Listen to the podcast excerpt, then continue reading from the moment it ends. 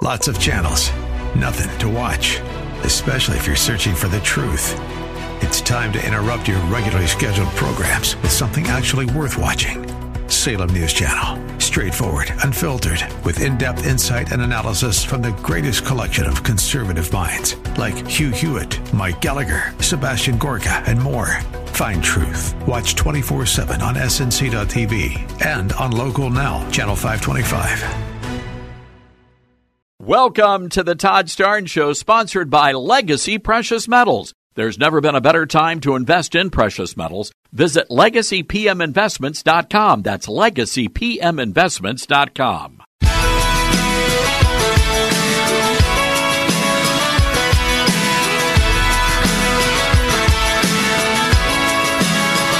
Live from the Liberty University studio in Memphis, Tennessee, it's common sense conservative commentary from Todd Starnes. That's us. That's right. I love this American ride. Well, we did it, ladies and gentlemen. Happy Friday to you, Todd Starnes, your friendly neighborhood broadcaster. We are we are not broadcasting from a gulag just yet, but hang on, that could change. Uh, wow, broadcasting today on 140 rock solid, conservative, patriotic radio stations across the fruited plain. Uh, so happy that you have made us your choice noon to 3 Eastern. Uh, we have a lot to get through today, folks, and uh, right out of the gate, I want to talk about these um, these comments from Mrs. Bill Clinton, Hillary Rodham Clinton, um, the former First Lady is very upset about um, all of you gun toting, Bible clinging deplorables. Irredeemable, I believe, is the word she used to describe you. I, ladies and gentlemen, not irredeemable. I have been redeemed by the blood of the Lamb. Can I get an amen? America. So, Hillary Clinton is uh, very upset with all you folk, and uh, she has a few things to say. Uh, first of all, it turns out that Hillary Clinton and Joseph Stalin share, share a very similar political philosophy. They want to jail and re educate their political enemies. Now, I'm going to play some audio here, um, and uh, this is the the you know what we'll play the longer version of this a little bit later, but this is the part everybody's talking about today, where Hillary Clinton said, "All of you, all of you Trump supporters, need to be reprogrammed. Now, I want you to understand this was not said as a joke. This was said very matter of factly. There was no smile. There was no smirk. There was no ha ha. It was the, this is what Hillary Clinton believes needs to happen to anyone who supports Donald John Trump, cut number one. Mm-hmm. And sadly, so many of those extremists, those MAGA extremists, um, take their marching orders from Donald Trump, who has no credibility left by any measure. He's only in it for himself. He's now defending himself in civil actions and criminal actions. And when do they break with him? You know, because at some point, you know, maybe there needs to be a formal deprogramming of the cult members, but something needs to happen. And how- a formal deprogramming of the cult members. That is the the key word here. Now, I want you to understand something. Hillary is not the first person to bring this up. Back in 2020, and we had the we have this over on our website, toddstarnes.com, when Bernie Sanders was running for the Democrat nomination, James O'Keefe recorded, secretly recorded a campaign staffer, a Bernie Sanders campaign staffer, saying that Trump supporters, should they win, should Bernie Sanders win, one of the first things they were planning to do was to round up all of the Trump supporters and send them to the gulags. That was the exact wording that the guy used, the gulags. This is this is coming right out of the Soviet playbook, ladies and gentlemen. So again, we talk a lot and uh, we talk a lot on this program. And Miss Janice, give us a call back. Uh, I saw you on hold there. Um, we see, we see a lot in the um, in in the media world. We see a lot in the world of punditry about um, hyperbole, right? Everybody speaks, oh, it's the most important election of our lifetime. Oh, you know, if so and so gets elected, they're going to lose, you know, we're going to lose the country. This is not hyperbole, what I'm about to tell you. You see, um, in my position, I, I, not just as a talk radio host, but I'm a, I'm an observer of culture. I'm a student of history. I've written eight books on this subject, and as a matter of fact, uh, one of the major polling agencies out there said that yours truly was one of the major influencers of the evangelical vote in the 2016 presidential election, the one that brought us Donald John Trump. So I'm not speaking out the wazoo here, but you have to put the puzzle pieces together to understand what's happening. You see, this every single thing the Democrats do does not happen in a vacuum. There is a there is something else going on here, and I want to explain to you what that is. You see, we are in the throes of a socialist takeover of our nation. Have they succeeded? No, they have not. That's why this talk show exists. That's why we're electing America First conservatives to Capitol Hill and to our state houses. And the reason why we are doing that is to stop the left from taking over and turning us into a socialist nation. That's what's going on here. When the pandemic happened, they shut down our churches. That was a warning sign, a major, major warning sign in every nation that was subjected to a socialist or communist takeover, the first thing they did was they neutralized the churches in America. You say, well, Todd, well, that's that's just hyperbole again. There you go. There you go, Starnes. It's just hyperbole. No, no, no, no, no. It's not hyperbole. Hear me out. The churches were shut down. And yes, the churches reopened, but guess what happened? The people did not return. The te- people did not come back. But more importantly, every church house in America, nearly every church house in America, they gave the government the wink and the nod that when push comes to shove, if they have to choose between God and the government, they will choose the government. That was the message coming out of the global pandemic for me. I wrote about I wrote about it in the new book coming out in March, Twilight's Last Gleaming. Can America be saved? But you see, there's something else happening in the church. People did not come back. And many of the churches, including the Catholic Church, have been neutralized. The two largest church groups in America, the Catholics and the Southern Baptists, have been effectively neutralized. The congregations are being overrun. Many of you followed the teachings and the preaching ministry of Andy Stanley, who was incredibly influential in the evangelical and the non denominational movement. And Andy Stanley is basically giving the wink and the nod to turning over the church to the LGBT movement. I mean, that's what Andy Stanley has basically done. We haven't talked a lot about this. Uh, we will later on today with Pastor Robert Jeffress. So, what I'm trying to tell you is there are lots of different things afoot here. And if the church is neutralized, if we are no longer one nation under God, and I quote John Adams frequently on this program, if our Constitution, if the foundation of our Constitution, rooted in God, is neutralized, then we will have full chaos in this country. And we are moving to a time when conservatives will be thrown into the gulags. That's what Hillary Clinton is saying here. That's what Bernie Sanders was saying, his supporters were saying. By the way, just a few days ago, we told you about the Newsweek exclusive report that right now the FBI is collecting names, lists of names of Trump supporters to be treated as, as if we're domestic terrorists. And I'm going to call our local FBI to make sure my name is on that list. I don't want to get left out. This is where we are. This is not a game, ladies and gentlemen. These people are serious. They really do believe that you belong in jail, that you belong in some sort of an institution where you can be deprogrammed and then reprogrammed with this leftist evil garbage. It's really satanic evil at its root, at its core. I mean, I think what's happening in this nation, especially on the political front, is spiritual warfare. And quite frankly, I believe that many of our nation's top religious groups have been infected with demons and false prophets,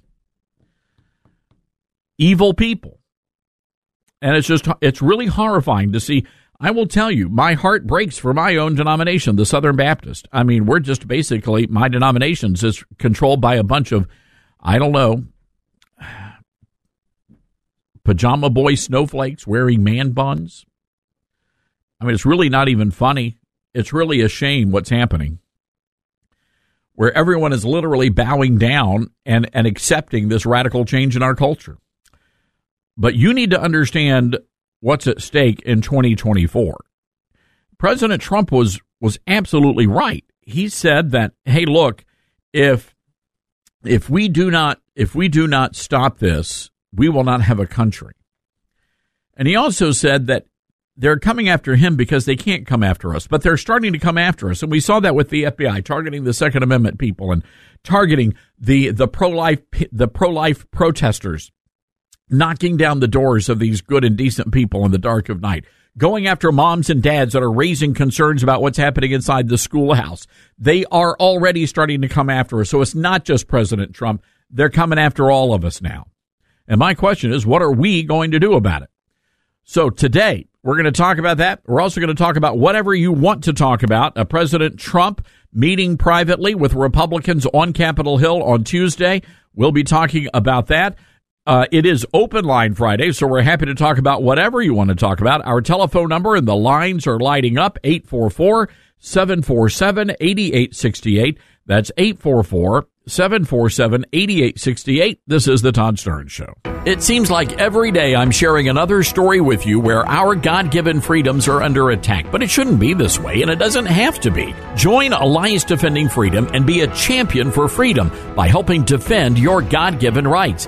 ADF is on the front lines representing Americans every day, like you and me, in court free of charge when their First Amendment freedoms are being violated. Your partnership will help ensure that you can live your life, lead your family, run your business, and practice your faith according to your deeply held beliefs. Just $19 a month will help fuel the fight to protect our freedoms. Visit ToddStarnes.com. That's ToddStarnes.com and click the Champions for Freedom banner and pledge your monthly gift of $19 or more to ADF or give your most generous one time gift. Visit ToddStarnes.com or call 855 417 6556. That's 855 417 6556.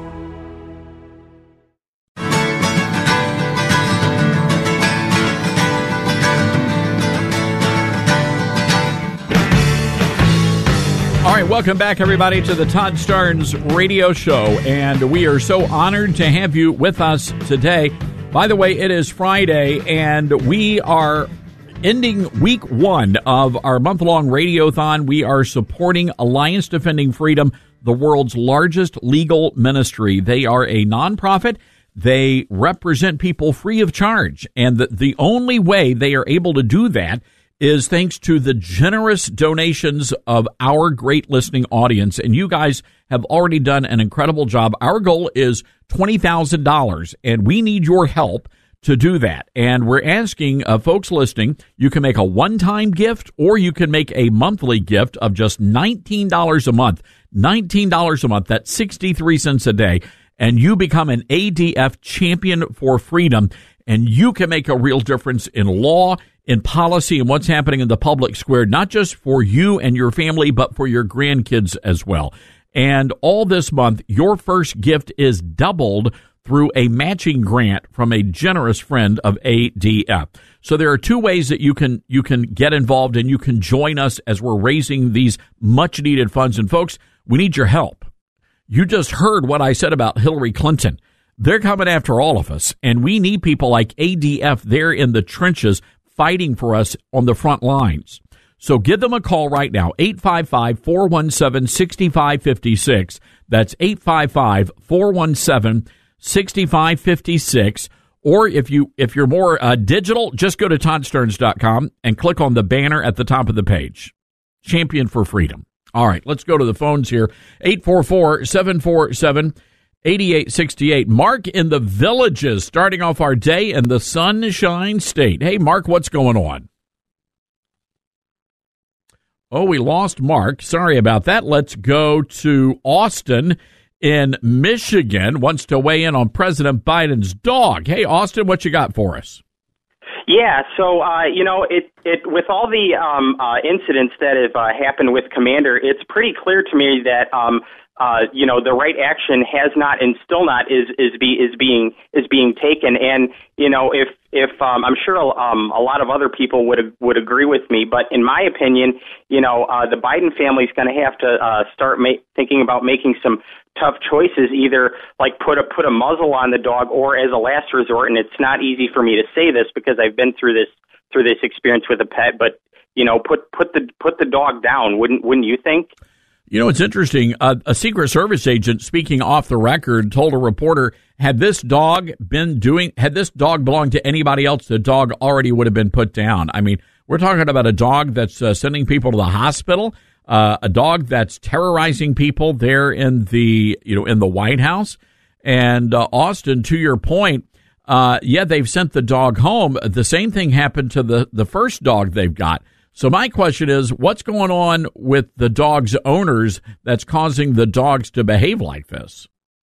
Well, I, I just can't believe that they're uh, uh, getting getting away with it. Um, as a ma- as a matter of fact, um, about a month or so ago, I was watching a case on Judge Judy where um, a guy was suing his his neighbor because his pit bull attacked his his dog, and of course, you know, the other guy is blaming blaming him blaming him and and his and his dog. And I don't know if you're aware, but um, and I'm probably going to offend some people when I say this, but pit bulls are known for having a dangerous reputation because when they bite or attack you, they they have the uh, what the what they call um a lockjaw, where their jaws will uh, clamp onto you to the point where they can seriously in- injure you or even kill you. And and the guy with the pit bull actually had the nerve to tell Judge Judy, you know, uh, that that he had done some research on online before on how to stop a dog attack where where you like grab grab its larynx to make it gag or something, which was really insane to me. And then and Judge Judy told him flat out, you know, when I when I get a dog, I I do my research ahead of time. You know, I I try to figure out, you know. Well, let me jump in here, Austin. Yeah, I, look, it's look, it's insane,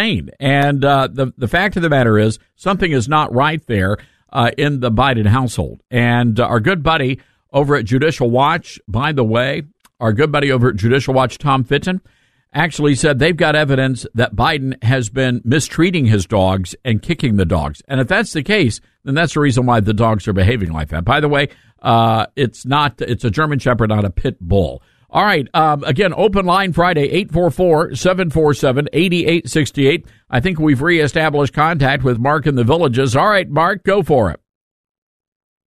I had nothing to do with that. Um, I'm not throwing anybody under the bus. um, Trump has no credibility left. Laugh out loud says Hillary, the, the Clinton, the shredder. We definitely, we definitely know who has no credibility and is definitely not Trump. On a, on another note, Todd, oh, that box of rocks Cortez is at it again, saying that we don't need a wall. God knows her head has plenty of rocks to build a wall. My advice to no Cortex Cortez is leave what leave, uh, sorry is learn what a garbage disposal is first before you start running your mouth and leave politics to those that know how to run this country. Well, there you go. Mark, good hearing from you, sir. Appreciate you calling in. Let's go to uh, William in Statesville, North Carolina. Thinks Trump uh, wanting to be Speaker of the House. Uh, William, what you got for us? Good to be on your porch Friday. Um, Todd, I tell you, I think this is going to be the start of saving our country. And in the process of saving our country, maybe we'll get lucky enough and regain some of our republic back. And that sending Donald Trump up there, that's on the schedule for him to go up there. Now, whether he steps in and sits down with the gavel, I don't know. That's remained to be seen.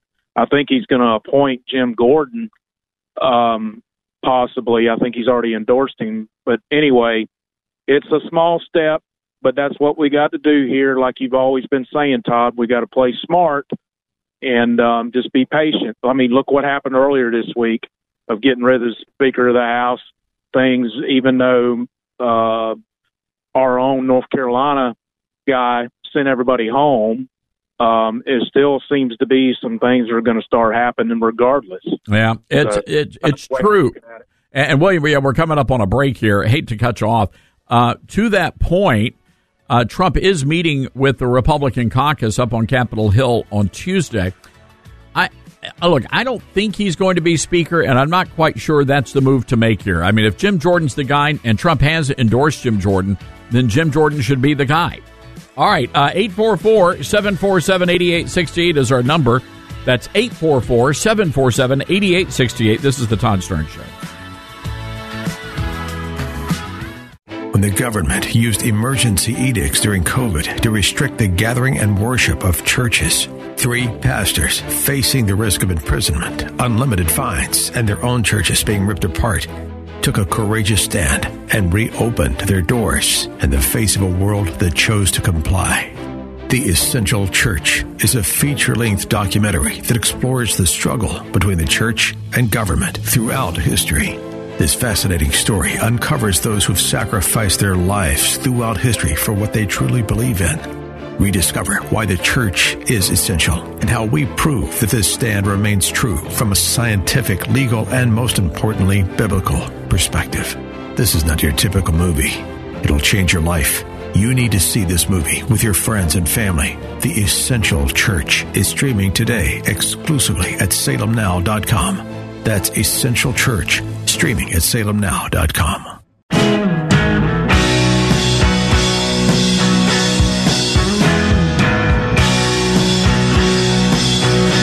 Yeah, look, uh, these people, Hillary, all the Bernie, these people are sick in the head.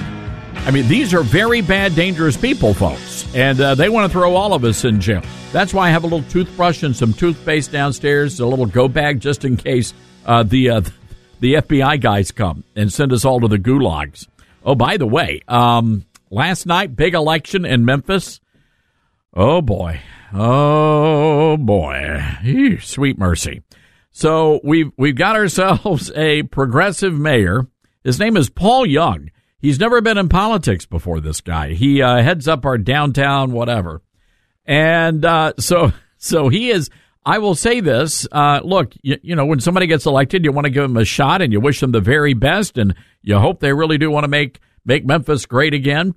But the people who are celebrating are the radical defund the police um, uh, activists out there. We have a group called Decarcerate Memphis. They want to, I guess, open up all the prisons or something. I don't know. I call them defecate Memphis. You can smell them before you see them. It's unfortunate. Anyway, the uh, mayor elect came out. He's a young guy. I think he's like in his late 30s, early 40s. Young guy, beautiful family. The wife is, I think, is a doctor. And um, anyway, he came out to a, a, song. I was not familiar with the song. I had to look it up. You know how you come out with your music, and uh, we've got, of course, American Ride, and that's our that's our jam here on the Todd Starnes radio program. But there's a group called Three Six Mafia. Dylan, are you familiar? D- I am Todd. So it's uh it's uh, a local hip hop group, is that right, or yeah. rap? No, they've been around for a while actually. They've made a lot of music, but uh, yeah, they're they're local. So I want to read to you the lyrics of the uh, song he came out to. Uh, you might be familiar with it, Dylan, called "Who Run It." Oh yeah, who run it? Who run it? Who run it? Who run it? Who run it? These B words ain't running. S word, but y'all mouth, cause the first hater step, the first hater get tossed out. These B words ain't running. These N words got plenty ammo, but they ain't got plenty guns. You know, I would disagree with that, actually, Dylan, because here in Memphis, everybody's got plenty of guns. Yeah, we're good there. I'm busting out these cars, got the hose on the run. I'm hearing plenty of words, but ain't no actions to boot. We can do some straight war for war. We can do some sticking and moving. What? Oh, oh, here we go. I can pop your chest, blast the Glock, or pop your jaw diamond ring. B word, don't hate me, hate the bank. Ain't that the truth? Or snatch the G's that I take. oh my God. This is, ladies and gentlemen, the new mayor of Memphis, Tennessee. don't put that don't put that song in the rotation, Dylan. We'll get thrown off the air in 30 seconds. Wow. All right, uh, let's go to the phones. Uh, Charles in North Carolina, WSIC wants to weigh on Hillary. I, Charles, I guess you and I maybe will be on the same cell block in the gulag. Yeah, I'm surprised they didn't come knock on my door this morning, Todd. but, but Fair enough. I'm sure. I'm sure that I'm on that list uh, somewhere. Uh, anyhow, Todd, I just think that based upon the comments by Hillary Clinton, Joe Biden, and what came out with that guy with Newsweek about the the secret unit within the FBI to target uh, MAGA people, uh, the American people, there needs to be no illusion that these people will resort to any authoritarian tactic uh, to stay in power because that's what they are. And the only thing missing uh, from the only difference between Joe Biden and his behavior and uh, the likes of Adolf Hitler is a square black mustache and a swastika armband. Because well, these people are projecting on us exactly what they're doing. And they're trying to say that democracy will not survive if we win. And, you know, democracy is not an outcome, democracy is a process. And if our ideas win over, and that's what people choose, uh, rather than accept that, they'll just say democracy doesn't work and they'll want to blow the whole thing up.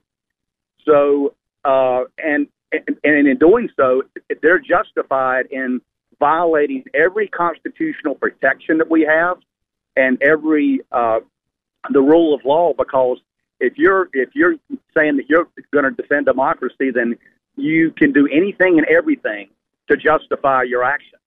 So now, knowing that now, Charles, hold on. I, I, let me jump in okay. here because you're you're saying a lot of stuff that makes sense here. But again, going back and putting the puzzle pieces together, you've got to go back to the dark Brandon speech. Remember that moment, Joe Biden in Philadelphia, the blood red lights, the darkness, the military troops surrounding him. And what was it that Biden said? He declared on that day that the enemy of the country was not just Donald Trump.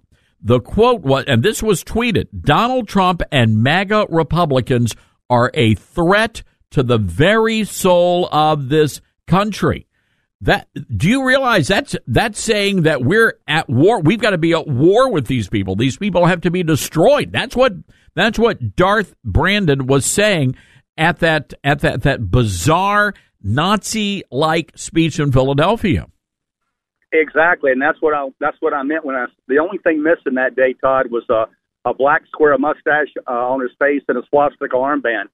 But I think they're prepping everybody uh, for just what uh, what Hillary Clinton is uh, is talking about.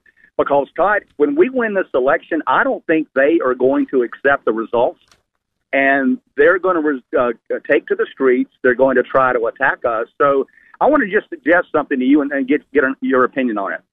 In order to secure uh, not only our own safety but the safety of the republic and the integrity of the election, what would you say about organizing uh, a volunteer force of, say, 15 to 20 million patriotic Americans to make sure that our elections are secure by monitoring these drop boxes, by uh, monitoring what the uh, the FBI and the deep state is doing uh, to target MAGA people, and you know eventually we may have to we may have to fight back. I mean, hope hopefully not literally, but we may have to. But uh, you know, I would love to have the addresses of all the FBI members uh, and the FBI as well as IRS agents, because uh, if they try to take our freedoms away, Todd, we've got to do something. We just can't capitulate like we did in 2020. So, what would you think about something like that? Well, it's troubling. I mean, and and this is why I've been calling for the dismantling and the defunding of the FBI. And and Kevin McCarthy had the opportunity to do that. They hold the power of the purse strings, but that that would be a disrupting moment. And Charles, they don't like disruptions. They they want to go along. It's the status quo with people like Kevin McCarthy and the establishment RINOs up in Washington. But we are, I mean, Hillary Clinton's comments to Christiane Amanpour on CNN are further evidence that the government is at war with the American people. And and we've got to we've got to take full advantage of the power we have in Washington. I don't believe on marching on people's homes. That that's just I I've got a huge problem with that. I believe that we ought to fight this fight at the ballot box and in the courthouses. But if we have to take to the streets and march and hold signs and protest, then I say that's what we have to do, Charles. Yeah, yeah. No, I agree with you. But like I said, I think that they know they're going to lose. Uh, I mean, you look at the poll numbers, you know, on every issue, uh, we are winning and they're losing. And I think they're trying to prep people that if they lose, they're going to blame, they're going to do something. They're going to blame it on somebody, and they're going to use that as a reason uh, not to allow you know Trump to be uh, in, you know sworn in as president again, or they're going to try to suspend the election, or I mean, or martial law. And, and I think or that martial law. So, look, I, I, I find it very odd that the um, the United States and Russia both held their emergency broadcasting test on the exact same day. I, I don't believe that was a coincidence. So so something is afoot, and I suspect something will happen that would require the government to se- step in, or at least give them the excuse to step in and declare martial law. Look, we saw this. We saw this play out on January the sixth, where you had a bunch. Of, you had a small group of idiots that were encouraged by a massive group of FBI agents to go up there and cause mayhem inside the Capitol building. And look, look at the aftermath of that. So it's not out of the realm of possibility that the government would step in and create some sort of chaos. Yeah, yeah, no, you're exactly right. I, I, right. I wouldn't put that past them at all. Charles, got to run. Appreciate that call. 844 747 8868 is our toll free telephone number. This is Open Line Friday. Uh, I don't know if you heard the news about Mike Lindell. Uh, he just gave an interview, and Lindell says he's broke. The, every penny is gone. It's gone to the attorneys. You know, he's been fighting all of this, um, all of these uh, battles involving uh, the, uh, the the stolen election and proving that voter fraud. It's and and it's all gone. So uh, the best thing we can do is help our good buddy Mike Lindell by uh, buying a couple of pillows. And uh, Mike does have a special page set up for our show, uh, mypillow.com slash starnes. And if you go to MyPillow, uh, he's got some great deals for you. Queen size My Pillow, just nineteen ninety eight. Uh, you're going to be able to get a king size pillow for just ten dollars more, and you're going to get great discounts on all my pillow products, including the bed sheets and the mattress toppers, my slippers, so much more. Go to mypillow.com and again, mypillow.com slash starnes and use my promo code, last name starnes, and you're going to get some incredible offers, including the my pillows and the my slippers. I love the my. Can I just tell you, I've been dealing with this broken foot here uh, and the broken ankle, and it's healing, but it's painful, and uh, the shoes, it's a problem. I get home, put on the my slippers, and I'm telling you, it just it really feels great. Uh, so if you got if your feet hurt, get some my slippers. Uh, they work like a charm. So you can also call them at 800 839 8506. That's 800 839 8506. And uh, be sure to use my promo code STARNES. All right, let's uh, go back to the phones. Miss Janice uh, wants to weigh in on our friends, the Romeike family. We first brought you, we were the first, first people to tell you about their plight, the German homeschooling family that's being ordered to leave the country. Uh, Miss Janice, good to have you with us. What's on your mind? Yeah, uh, Todd, um, there's a website, hslda.org, to sign a petition. I think they got enough uh, enough uh, people signed it though to have this brought to Congress. And um, call your representatives, people. Take time today. Go to uh, House.gov, Senate.gov on your computer there. And uh, in fact, you don't have to stop at just calling yours in your state.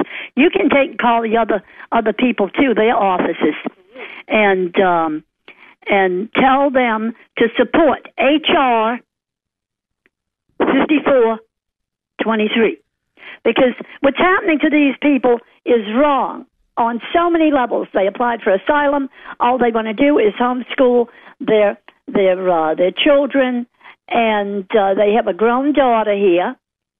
She is married to someone who was born in this country Right. And um, she had a baby. Now, why is it that with the illegals you can cross over the border, have a baby, drop it, and it's an anchor baby, but this lady has a brand new baby, and they want to send her out of the country, but her husband can stay, and the baby can stay, and this whole thing is wrong. And Sure. I also, I'm going to tell you why, Miss Jan. I'm going to answer your question for you uh, uh, because it's a fair question. Why is it, you know, that you've got people who were truly seeking to escape persecution and they came here legally. They did everything by the book. Since they have been here, they've been checking in with immigration officials uh, periodically as they're supposed to. They've been doing everything by the book. and yet they're getting kicked out of the country. Meanwhile, all these illegals are coming in. I'm going to answer your question. I know this is a very politically incorrect thing here. They're being kicked out because they're white and because they're Christian. That's the reason why. Read that they had two children here in America. They that the the mother gave birth to two children here on American soil. Right. So I mean, this whole thing is crazy. Now somebody told me something this morning on another radio show. I don't know if it's true or not. I haven't seen anything about it. But this other person told me that they had gone to a Trump rally. So that could be another reason they want to They kick 'em and out. they very well may have. They're very conservative. Uh, they also happen to be Southern Baptist, uh, so that could be a, that could be another issue. Um, so yeah, I, I would not be surprised if that's the case. Uh, but Miss Janice, uh, it again shows you that there is a two-tier justice system in this country: one for God-fearing, law-abiding people, and another for the illegals coming across that border. Uh, Miss Janice, we got a skedaddle. Good hearing from you. Uh, 844-747-8868 is our number. This is the Todd Starnes Show. My Pillow is celebrating its 20 year anniversary with over 80 million My Pillows sold. Mike Lindell at My Pillow wants to thank each and every one of you by giving you the lowest price in the history of My Pillow. You're going to get their queen size My Pillow for $19.98, regular price $69.98, and just $10 more, you're going to be able to get a king size pillow. You're going to receive deep discounts on all My Pillow products like bed sheets, mattress toppers, pet beds, mattresses, my slippers, and so much more. This is the time to try out some of their other amazing products you've had your eye on. Go to mypillow.com slash starnes. That's mypillow.com slash starnes. Use the promo code starnes to get this amazing offer of the queen size My Pillow for $19.98 or call 1-800-839-8506. The offer comes with a 10-year warranty and a 60-day money-back guarantee. That's mypillow.com slash starnes. Use the promo code starnes or call 800-839-8506 promo code starnes.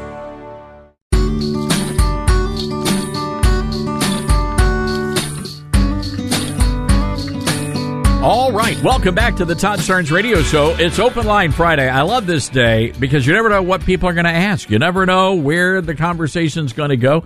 Uh, let's head to the phones here. Uh, Kentucky. John listening to us today. Hey, John, what's on your mind? Hey there, Mr. Starnes. I I got a question for you. I was listening to the election uh, coverage last night, and then you told me the results, and I'm really sorry to hear about your beautiful city of Memphis. The question I have for you is now that you got a liberal mayor, and I don't know, uh, your city council is now more more left than before. How are you going to how how is the city going to be able to save itself? Because I've heard you talk numerous amounts of time where businesses basically shuttered their doors and says we're done we're tired of everybody getting robbed coming out of the store and you've already got a police department that was basically cut in half if i'm if i'm wrong correct me please every time i listen to you i go to school um and I, i'm just concerned because i don't want to you know memphis is the home of where elvis presley used to live and i don't want them to end up like asheville which has become basically you know tourism dollars are gone basically. So how is Memphis supposed to to stay functional? Because I remember you and I talked about where they removed the beautiful statue of Nathan Bedford Forrest, and basically he's already he's found out that statue and his and his wife and him found a home at the National Museum in Columbia, Tennessee. And I'm just you know you know like I love your show, and we always wanted to go to Graceland, but it's kind of like hesitant. And so I just want to hear how's the city supposed to pull itself out of a out of a situation, Yeah. especially when it comes to crime. And I'll hang up and listen for your uh, answer, Todd. God bless you, brother. John, th- you. well, thank you, and, and appreciate you listening to uh, KWAM, our flagship station, uh, the election night coverage. Thousands of of, um, of you folks out there in the Memphis area listened last night. We appreciate that. Look, it's it's a conundrum, no doubt about it, and and so many tourists have come here, and their cars have been broken into. It's it's brutal, and you just have to be smart, and you have to make sure that you know you're watching your back. Um, but the problem here is you've got a, a situation where people are afraid to speak out. There are so many blacks here who are Democrats. They're not progressives. They're demo, they're old school Democrats. And many of them are very conservative. They go to church. They share the same values that a lot of Republicans share. But there is a disconnect. And, and I think really over the next, between now and the, the presidential election, there's going to have to be a coming together. And I use this phrase a lot here, but the Republicans in Memphis need to be on a wartime footing. Honestly, Republicans across the nation need to be on a wartime footing. And Memphis, sadly, is an example of what happens when you allow progressives to run your government when Republicans don't have a say, they don't have a voice. As a matter of fact, eh, and we've got RINO Republicans in Memphis, and one of them actually endorsed the mayor who got elected. Publicly came out and through said, "Vote for this Democrat." You folks, you you get what you vote for. But here's what gets me. Are you ready for this? We have a winner takes all election. 17 people were running for mayor. The mayor who won only got 28% of the vote.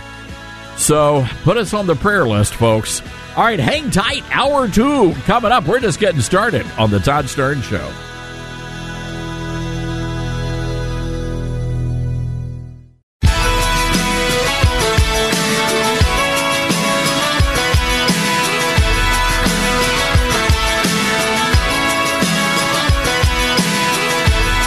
Live from the Liberty University studio in Memphis, Tennessee, it's America's conservative blowtorch. That's us.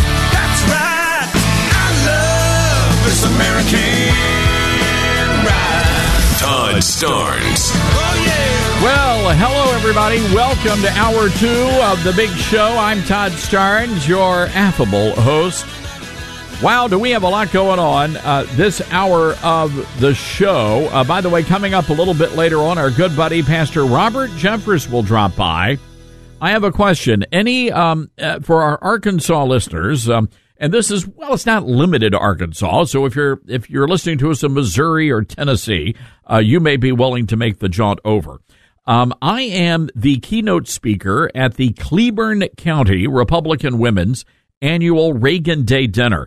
I did this dinner many years ago and had an absolute blast. The venue is unbelievably beautiful, and the meal was just off the charts. Amazing.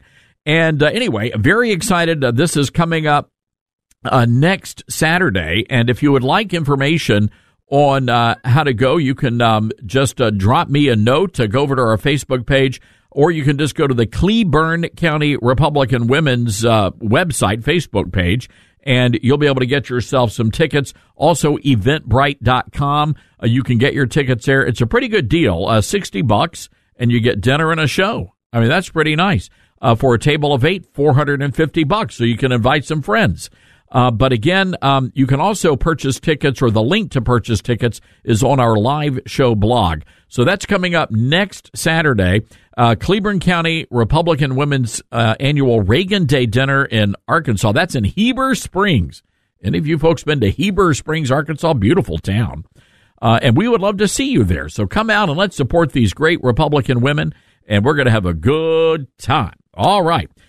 Uh, there is a disturbing story coming out of Los Angeles, and uh, this is happening, we believe, at school districts across the nation. Are you ready for this one? Buckle up, ladies and gentlemen. There is now a National Coming Out Day for elementary school children. Let me repeat that again a National Coming Out Day for elementary school children. Now, years ago, when I warned the nation about what was about to happen, people thought I was off my rocker when I said they were going to be coming after our grade schoolers and our preschoolers. But, ladies and gentlemen, that day is now here. And it is a disturbing thing.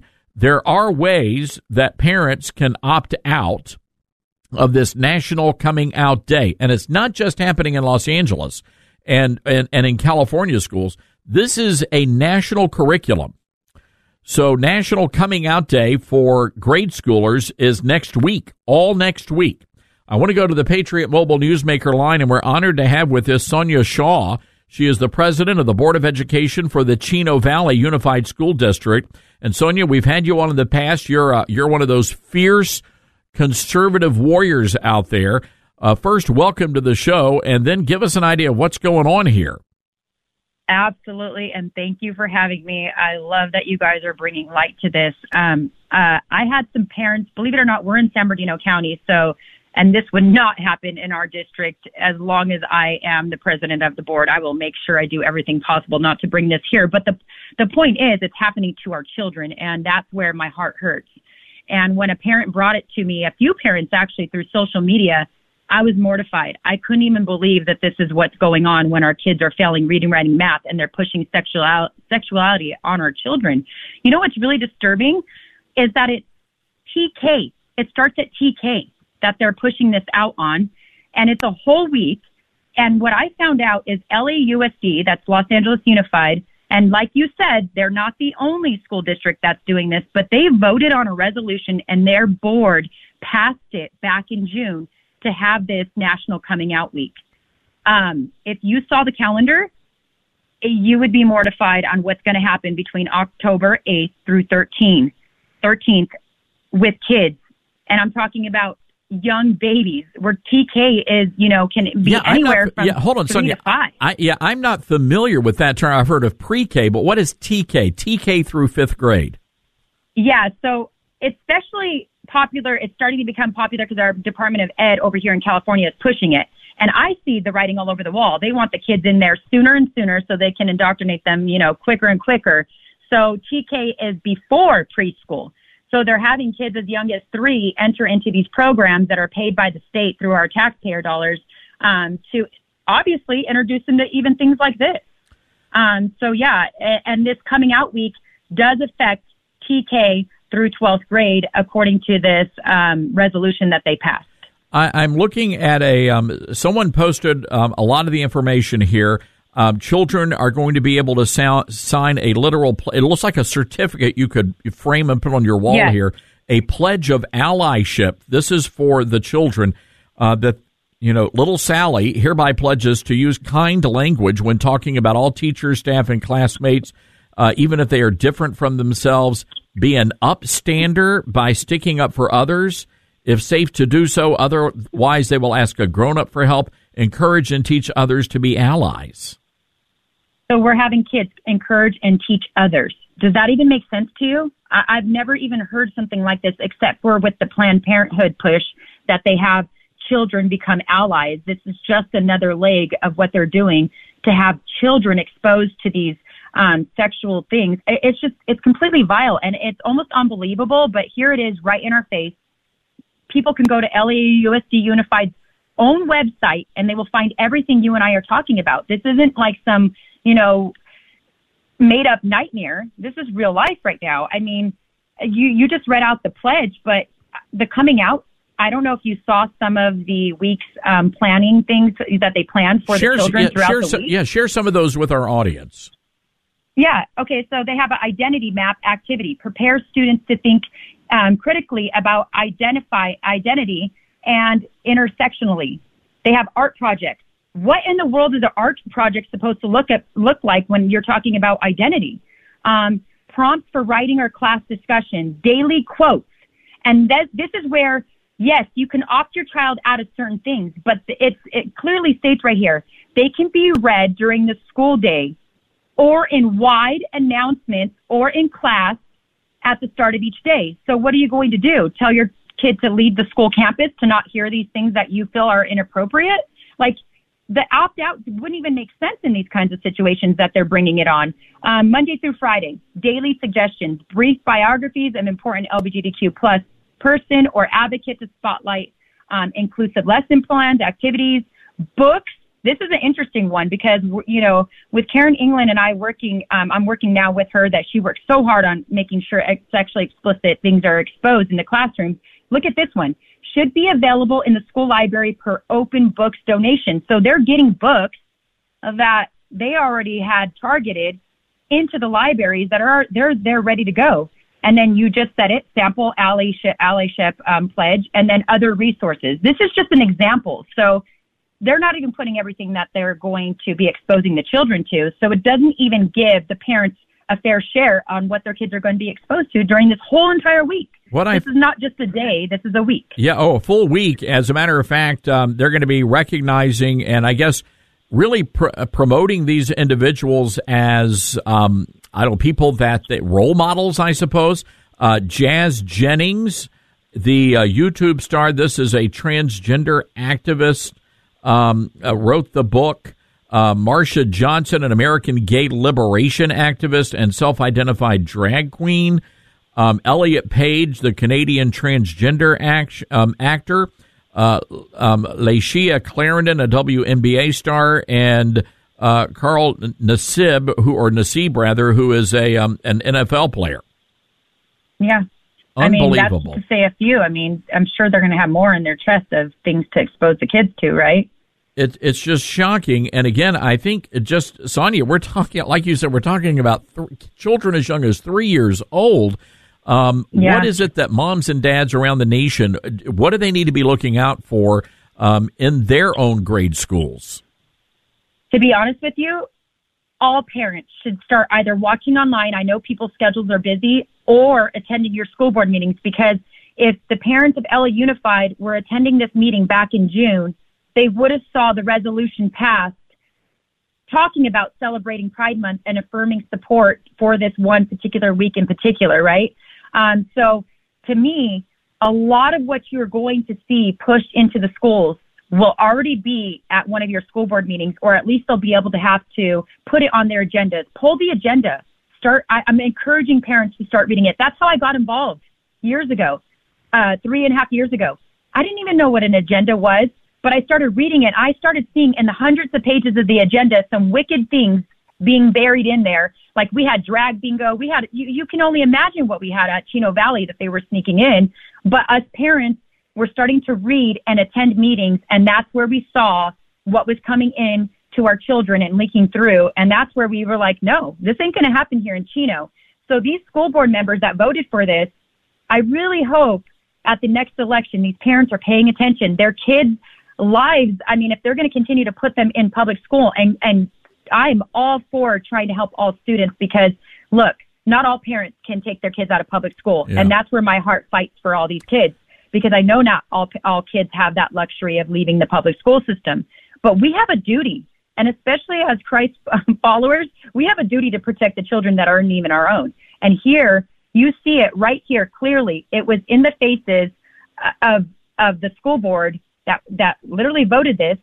And if we had parents, you know, attending that, we could have been more aware of this and fought it on, you know, the forefront of it. And here's what I say, LA Unified, I know there's amazing parents over there. Start attending your school board meetings. They've already put and gave you a gift on a platter saying this is what we voted for. It's time to get them out. Yeah. It's Uh, time Sonja, to have parents run All for these yeah, seats. we're, we're running late here for a break now, but we're going to have to wrap it Yes. up here. Suffice it to say, you're president of the Board of Education in Chino Valley. Uh, I have to imagine there's no way this is going to be happening in your school district. Absolutely not. I can guarantee the, uh, I mean, obviously I can't vote for the other members, but I know our majority as it stands would never allow this in our own district. All right. Well, Sonja, we're going to leave it there. Sonja Shaw, president of the Board of Education for the Chino Valley Unified School District. We appreciate you calling in and alerting us to this bit of breaking culture news. By the way, folks, if your school has a rainbow club, you better wake up. This has nothing to do with rainbows or little unicorns uh, blowing rainbows out the wazoo. Uh, this is a very dangerous thing. Uh, rainbow clubs now for grades TK, which is three year olds, TK through fifth grade.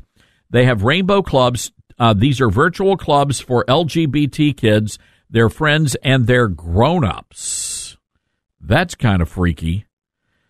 And it's for it's for grade schoolers. So you got to pay attention to what's happening in your local school district.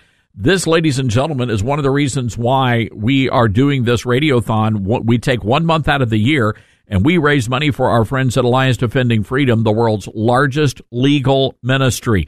They are nonprofit. They never charge a dime to represent their clients, and they are committed to protecting your religious freedom, your free speech, and here we go, parental rights.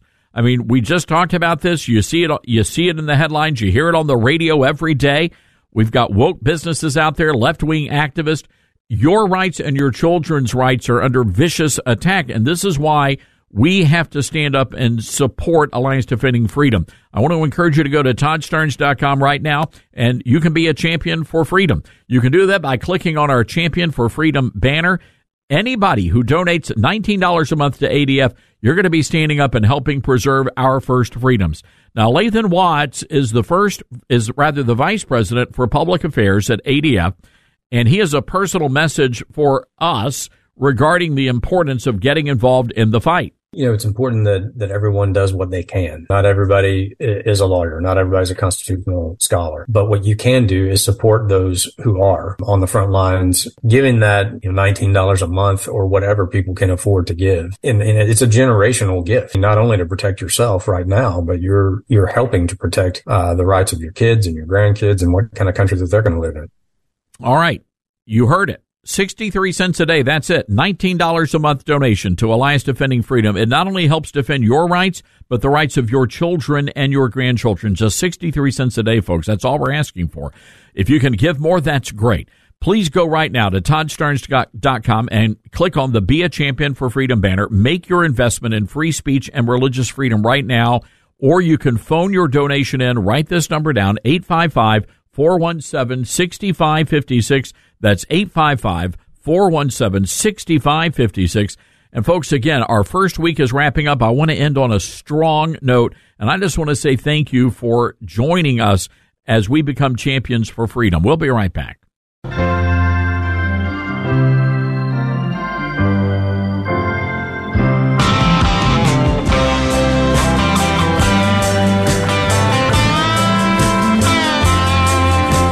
Right, I, I, need some guidance here. I don't know what to do.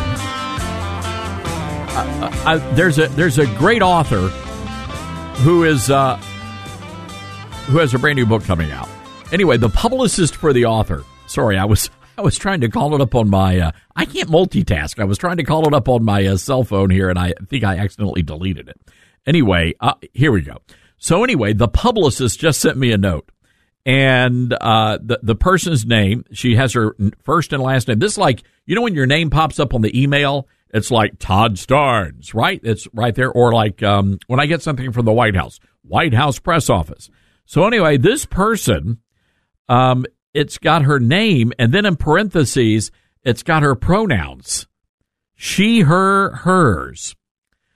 So here's my dilemma. I just have a policy. If somebody sends me a resume and they include their pronouns, I just delete it, right? I don't need to know that information. That information is completely irrelevant, right? Why do I need to know your pronouns? And by the way, if you don't know your pronouns or you feel the need to let me know your pronouns, you've got a problem. You need to go seek some counseling. So anyway, um, my question is, should I, should I just say, should I reply to this or should I just delete it? And should I explain to the person, I would love to have this author on the show, but I can't do it because you don't know what your pronouns are. What should I? I want to be. I want to be fair about it. I just don't know what to do. All right, we'll think about it. Uh, let's go to Dan in North Carolina. Hi, Dan. What's on your mind? Hey, Todd. I just want to reemphasize the importance of getting involved with the school board. Um, again, I'm in North Carolina. Iredell Statesville Schools. We have IB program schools and uh, that's being reviewed right now. And uh, I actually have one son in the IB program and one outside of it, and it's it's that slow slide, slow introduction. Like his eighth graders, their STEM projects are introduction introduction to the 17 global goals, and all tied to the UN. Um, started asking questions. You know, where's these kids' data going? You know, all their private data history, on their grades, their attendance, everything. Is this all leaving the country to the mothership of, you know, the United Nations and the IB programs? Um, it's this slow creep into the schools, and you see more and more of it.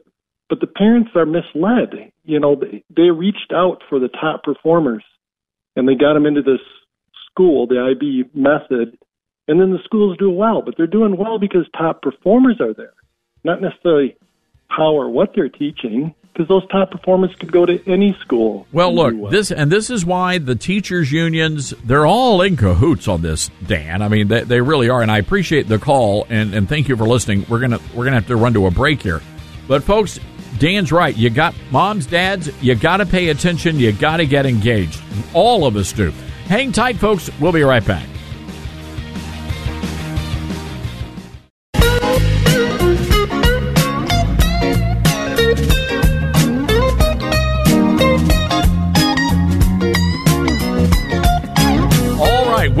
To the Todd Starnes Radio Show on this Friday edition, broadcasting on 140 radio stations across this great nation.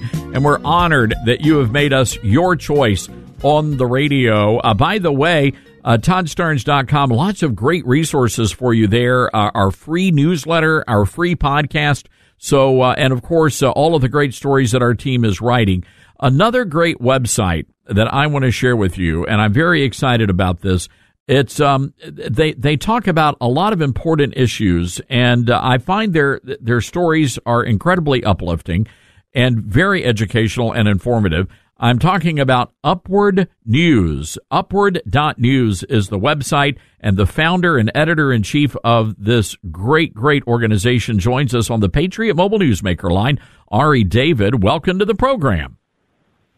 Hey, thank you so much, Todd, for having me here. Very excited to be here. And uh, congratulations on the great work you guys are doing at Upward News. Uh, before we get into some of the great stories you guys have been working on, give our listeners a little bit of backstory here of how you came up with this and, and how it came to fruition.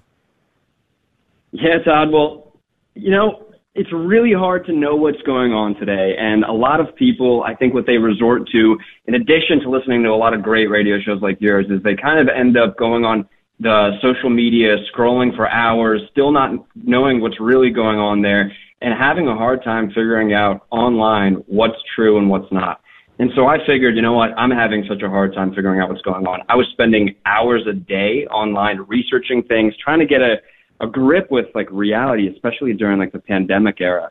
And so what we ended up creating is a simple five minute email where we break down the stories of the past day we do it really simply. So all of these topics that to get a good grip on, you need to spend a lot of time figuring it out and researching. We simplify it in just 250 words. So uh, a lot of people they're tuning into our daily email just to figure out what's going on, and they love it because we talk about really important things, no BS in there at all, uh, and just really simple writing. I, I love that, and you know it's it's interesting as a journalist. You know, when I started out in the business, you would be doing 12, 13, 1400 word stories, and those were those were required. You know, that was the requirement. And then, you know, with the advent of the internet, we noticed that a lot of the, the stories became shorter, more concise, and it really is a, mat- a matter of attention uh, span, to be, to be honest with you. Uh, but I love how you guys cut through the fluff and you give us the facts we need.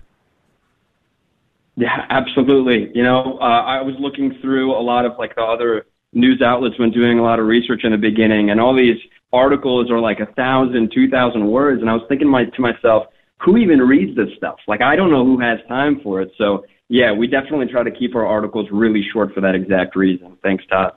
All right, so let's talk about this. If people want to uh, get this uh, and uh, get it on their smartphone, how can they get Upward News? Just go to readupward.com. You just put in your email, and the next day you'll get the recap and the important stories from the past day. Oh, that's super simple. simple. Oh, it is super simple, uh, folks. It is, and I love it. It's very clean, and this is the thing: you guys are very user friendly, and more importantly, you are reader friendly as well, Ari. Um, and I'm surprised. You know, again, it's a great formula, and you guys have been very successful with this. What over three hundred thousand uh, readers so far? Yeah, yeah. On social media, a lot of people are tuning in just because we're able to cut through that fluff. And we really care about the reader, like you said. With the email format specifically, we don't ever have to bother with clickbait or trying to make our articles as sensational as possible because when you subscribe and put your email in there, it goes into your inbox. So it's not a game that we play with the internet of trying to get our stories to go viral, to get clicked on. And so the ultimate experience is like here it is. Here's the news. We're not trying to make you angry or upset, so you go and share this everywhere. What what I love, uh, Ari, is I hate clickbait headlines, and I tell our staff here, you know, no clickbait headlines. When people see the headline, I want to make sure that they understand exactly what they're about to read, and, and you guys do that, um, and and I really appreciate that. Yeah, we try to. Uh, readers do too, and yeah, thank you so much for the compliments there. All right, uh, let's talk about some of the, the stories you guys uh, have, and I'm looking one from a from well a couple of weeks back, but this is an exciting story. It's about conservatism and winning in schools, and how the Republicans, conservatives are making advances in curriculum and and really, um, you know, going after this left wing ideology that's kind of infected our public school system. Yeah, it's it's an amazing trend that's happening, and I think it's one of the most obvious things now when we're looking at the difference between red states and blue states. What is the big difference happening now? And really, I think Republicans uh, saw how big of an issue the propaganda and the politicization of the schools has been, and I don't remember the last time they've actually jumped on an issue so fast to try to take care of it. And what we're seeing now in a lot of red states is all the way from the top of the state level is a lot of coordination happening to figure out, well, what's going on? Why are the school boards pushing all of these uh, political topics to children? And they're starting to make changes. And so there's a bunch of new curriculums that are being updated. Uh, PragerU is starting to hit schools all across the nation, and the school boards are picking up that content as well. And then there's even efforts in states like Florida to fix up the the SAT and all of those standardized tests that, of course, have been captured by that progressive ideology.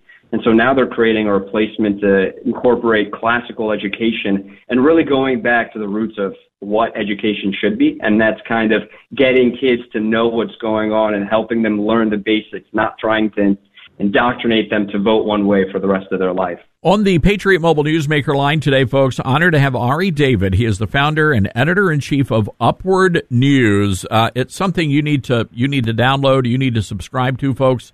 You're really going to love this. And and Ari, I want to take I just want to take our listeners through how you guys do this. It's so cool. So there's there was a story um, about Texas battling these uh, diversity, equity, and inclusion offices on campus. And uh, the way you guys do it, and again, you said what 250 words? Is that it? Uh, more or less? That's right. Okay. So That's when that exactly it. so you got the headline, you got the byline, and then in bold you've got what's happening. All right. So here's what this story's about, and then you come down and you say, here's why it matters, and um, and then you give us all this great intel, links to other stories. This is really this is very clever. Thank you. Thank you. There's so much information online and there's so many people that just want to know what's happening. There's no point to kind of cut around the bush and try to increase that word count as much as possible. Our job is to get you into the loop as fast as possible and then you can continue on with your day.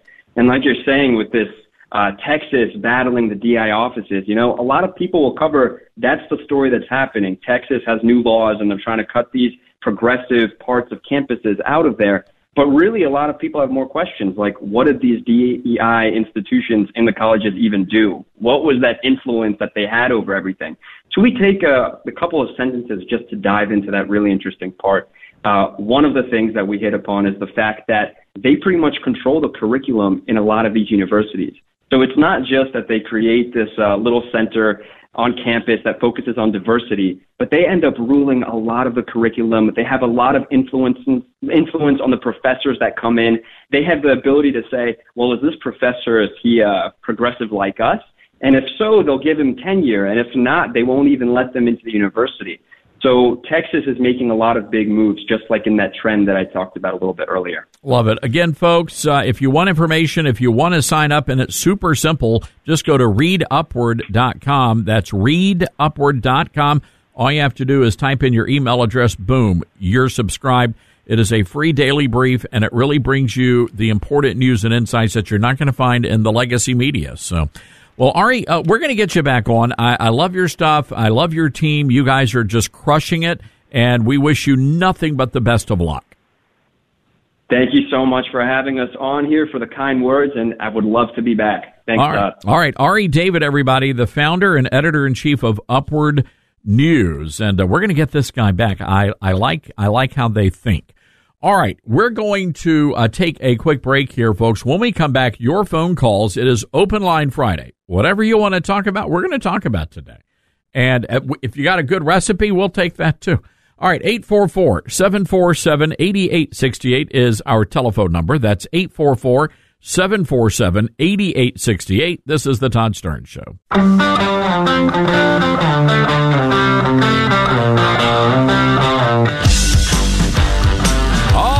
Welcome back, everybody. Good to have you with us. 844 747 8868 is our telephone number. Let's uh, go to the lines here. Madison, Wisconsin. Nelson on the line. Hi, Nelson. What's what's going on? Oh, Todd, you got to see what just happened here today at the school board meeting. They have officially here in Madison banned math and banned science. They feel it's obsolete due to inter, uh, to artificial intelligence, and they've replaced it exclusively with gender studies. I I, I don't know what I'm going to do. Well, well, Nelson, I find that very hard to believe that they would cancel math and, and science.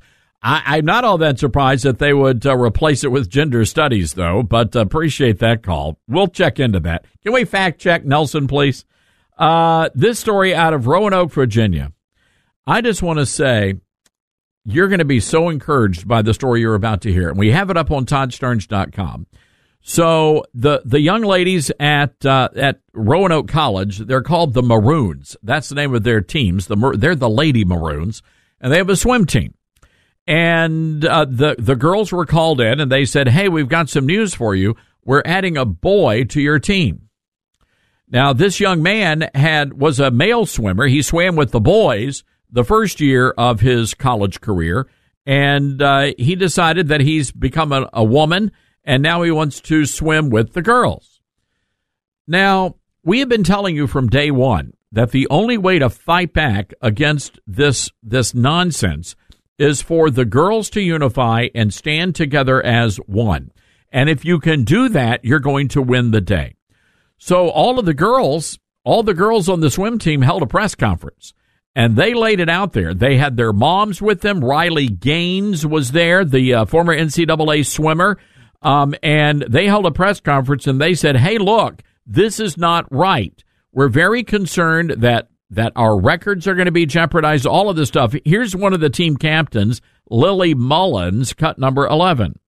As our school year began, we were left in the dark. It felt like no matter what we said, no matter what legitimate concerns we brought forward, we were met with the poor advice to remain patient. There were conversations being had by the people at the top who were going to control what would happen to us. I sat in meeting after meeting next to my fellow captains, discussing every possible unknown without getting concrete answers. Some of these meetings lasted over two hours, leaving me drained and unable to focus on the things that I needed to get done for school. I spent hours staring at blank sheets of paper, hoping that the math I needed to turn in the next day would write itself.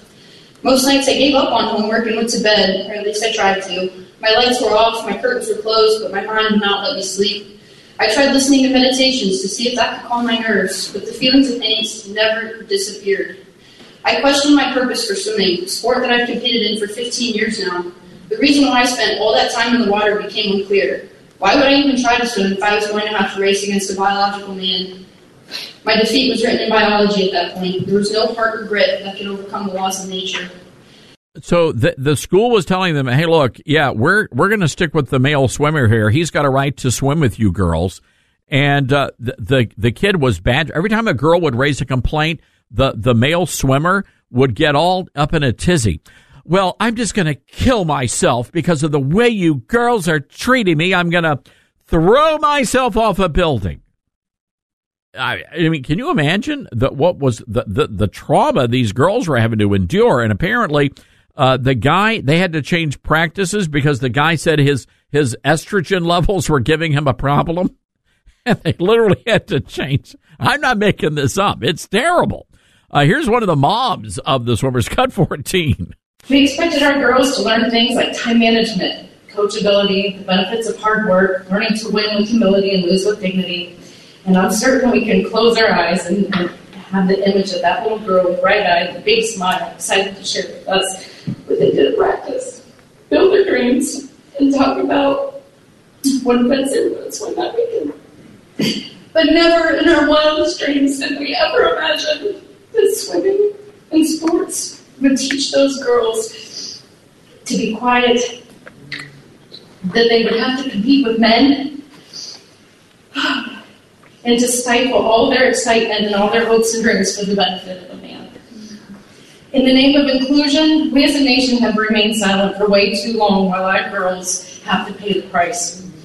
This summer, my daughter was getting ready to leave for college, and as a captain of the team, she was making nameplates for the girls. She made one for someone that used to be on the men's team, and I pointed at it and I said, uh, What's this? My, daughter replied to me, I don't know what's going to happen. I can only hope that someone at the school or the NCAA recognizes the complete unfairness that this is going to bring. The irony in her statement is that anyone with a shred of common sense knows that it is not fair for male athletes to compete against women. We all watched Lia Thomas. We believe the rules have been righted. Well, they haven't. The NCAA continues to allow men to compete against women. USA Swimming believes that only the most elite women in the U.S. deserve fair sport at the Olympics. Okay, The enough of this. was- I'm sorry. Yeah, sorry. The the audio there is my apologies. Um, so look, here's the deal.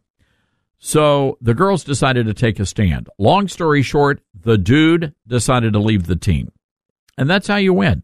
That is how you win when you're dealing with these people. And it's a horrible thing what these ladies are having to go through. And uh, I, I got a text message last night. Somebody said, Todd, I don't understand. Why are you not calling them biological girls? Because it's redundant. They are girls. That guy is a guy. And, and we're not moving forward. We're just, we, we just simply do not believe on this program that transgenderism actually exists. There's no such thing as a transgender person. God made you male or female. That's it. And I know that over at Fox News, and just so you understand, when you're looking at Fox News, if you notice in all of their journalism, their reporting, it's very interesting. They embrace the transgender movement.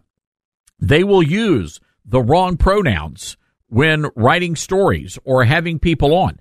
And just keep in mind, Caitlyn Jenner is one of the stars at Fox News Channel. But here on this program, we're not buying into that nonsense. And that's what it is. It's nonsense. People need help. They don't need they don't need acceptance, they need help. And I refuse to accept a lie. That's all. You're a boy or you're a girl. That's what God was making. And that's what God still makes. 844 747 8868 is our phone number. That's 844 747 8868. We're going to be taking your calls in the next hour of the show. Open line Friday. So, really, whatever you want to talk about, we will talk about. Also, just a reminder head over to the website. Help us out with our radiothon. We want to finish the week really strong. We'd like to get to about five, five, ten thousand dollars. Um, I would be ecstatic. Our goal, $20,000 that we're trying to raise for Alliance Defending Freedom. You can do that by going to our website and clicking on the banner, um, and, uh, and all the information is there. Uh, by the way, ToddStarnes.com. We've got another crazy story. A teacher has been ordered to remove a cross and a Bible verse from her classroom. I guess she's a Hobby Lobby gal because she's got the uh, uh, a verse from Jeremiah on the wall, and the school district has now ordered the teacher to remove the Bible verse and the cross from the classroom. I'm going to explain what happened. We're going to do that after the break. So uh, we definitely want you to stick around. Uh, again, during the break, head over to the website, look around, check out our stories, and of course, you can also help out our friends over at, over at Alliance Defending Freedom. All right, folks, hour three of the big show coming up. This is the Todd Starnes Radio Show.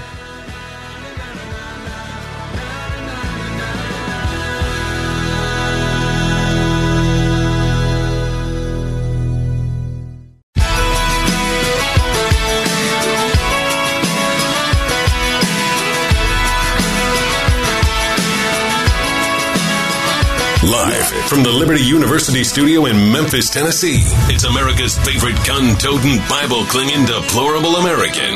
That's us. That's right. I love this American ride. Todd Starnes. All right. Well, hello, everybody. Welcome to the Todd Starnes radio program. So happy that you have chosen to hang out with us. We are now broadcasting on 140 radio stations around this great nation we call America, a nation we call home. And, uh, folks, we have got a lot to do this hour of the program. Our good buddy, Pastor Robert Jeffress, is going to drop by.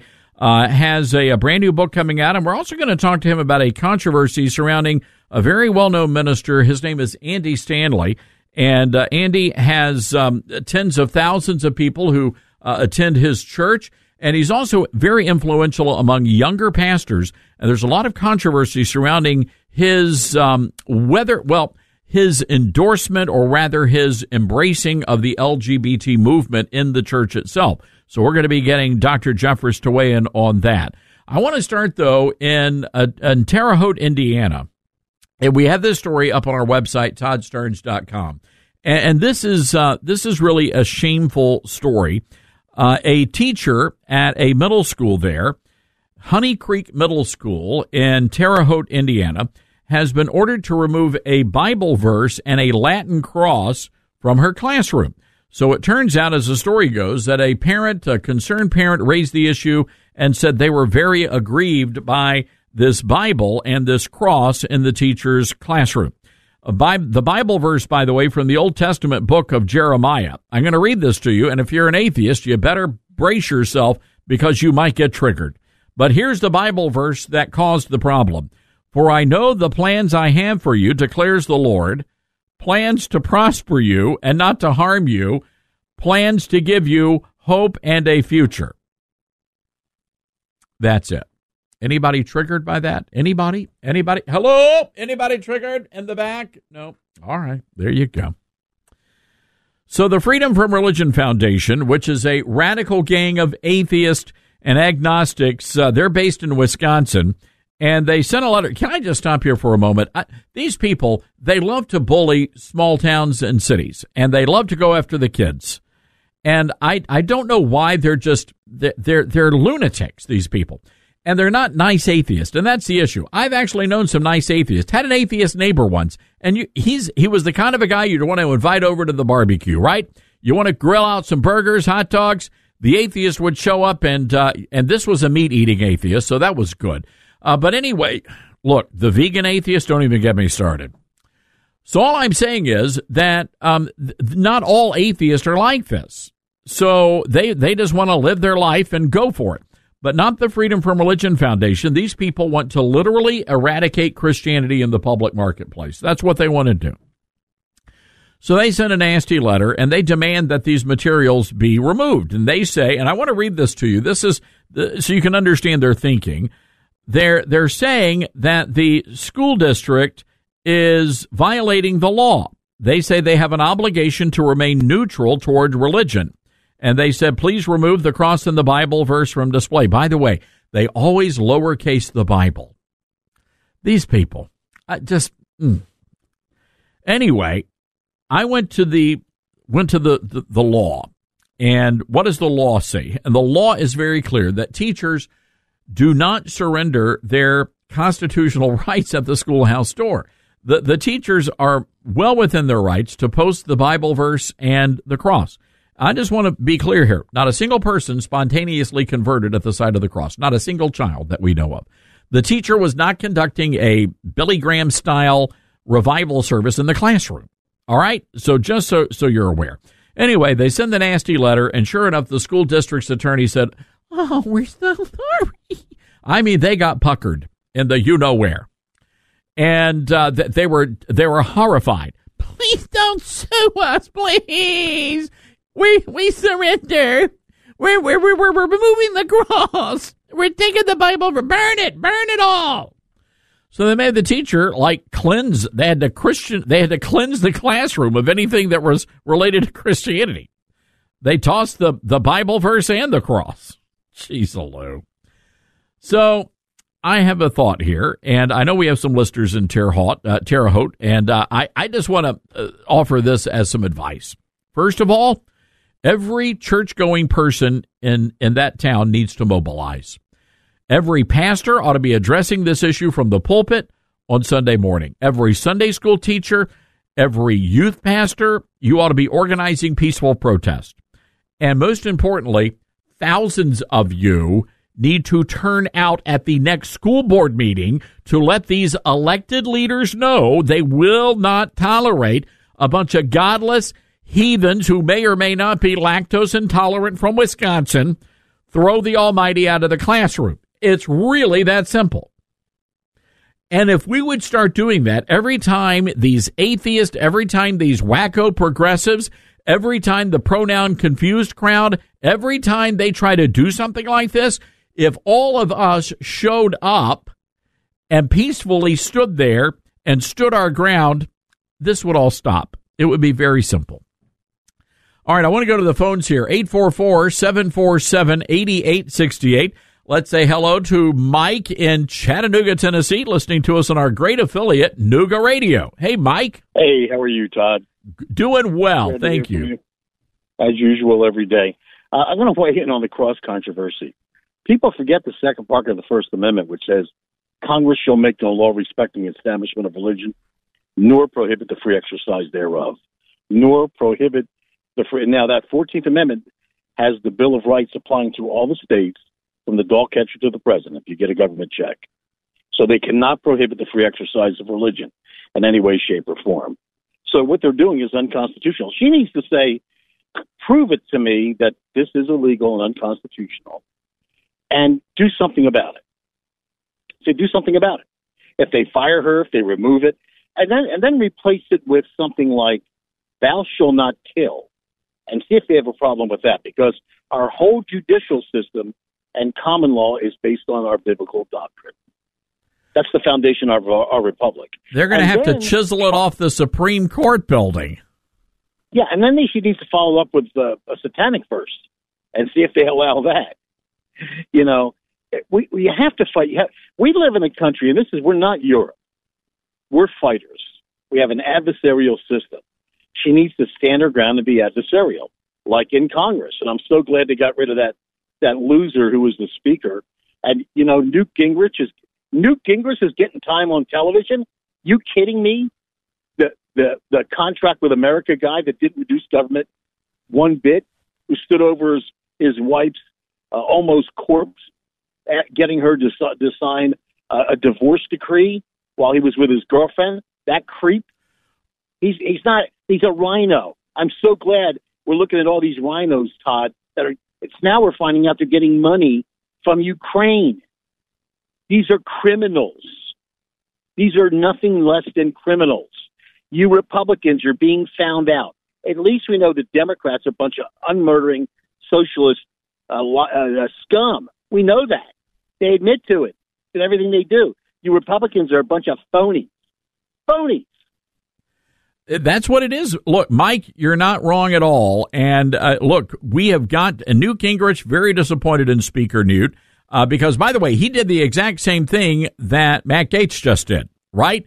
And so I don't, I'm not sure why all of these folks over at Fox News, you know, they worship the ground Newt Gingrich walks on, but they're going to turn around and they're going to, you know, throw Matt Gaetz uh, to the wolves. I mean, come on, that that's a load. That's a load of hooey. Mike, real quick, I want to get your opinion on this. Uh, this news item just coming down uh, that 45, 45 Republicans in the House are now calling for a fundamental change in the rules. So they want to remove the rule that McCarthy originally agreed to that uh, would have that would have uh, allowed one person, just one person, to call for a motion to vacate the chair. They want to go back to the way it used to be, where you had to have a majority vote to make that happen. Mike, what do you think about that? I think it's ridiculous. It's, it's typical of the RINOs. They're they're infuriated that they cannot continue to work with the Democrats behind the scenes to continue to rape America financially and otherwise. It's obvious. I mean, no, I abs- 100% disagree. I, I believe in the power of one, Todd, as the public, the power of one, and and we we he showed us, God showed us what the power of one can do, and w- watch what unfolds now. Watch when Jim takes over. Watch what unfolds. And Trump needs to get on board with this. The Republican Party is not dysfunctional now. He is showing it that it's he's showing us that it's functioning properly the way it should be. That when you see criminal activity and you see the party that's supposed to be operating in your best interest is now colluding behind the scenes with the enemy, that has to be revealed, uncovered. And no, you know, let me tell you what you have. Real quick, Mike, we got about speaker- 30 seconds. the former speaker should maybe go go to prison and be tried for treason for accepting what it looks like money from overseas. This is how we how are we dealing with this in our republic? If this were Trump, oh my, he'd be buried under the jail. All right, If Mike. if we, would- Mike, we got to leave it there. Uh, We've got to run. We are super late for a break here, but it is good hearing from you. And uh, folks, Mike, a lot to unravel there. Uh, but the the breaking news here is that at least 45 of McCarthy's allies are now calling for a change in the vote. They want to go back to the way it used to be. and they don't want to allow somebody else to stand up and call for a motion to vacate the chair. You think that's a good idea? Who do you think the next Speaker of the House ought to be? Is it going to be Steve Scalise? Is it going to be Jim Jordan? We had a congressman on yesterday who suggested there might be a few other names in the that are being thrown into the mix. Also, President Trump is going to be showing up in Washington. He'll be meeting with House Republicans on Tuesday, and there's a lot of scuttlebutt that maybe even President Trump might be at least a temporary speaker. Is that a good idea, or should Trump focus on running for the White House? 844 747 8868 is our telephone number.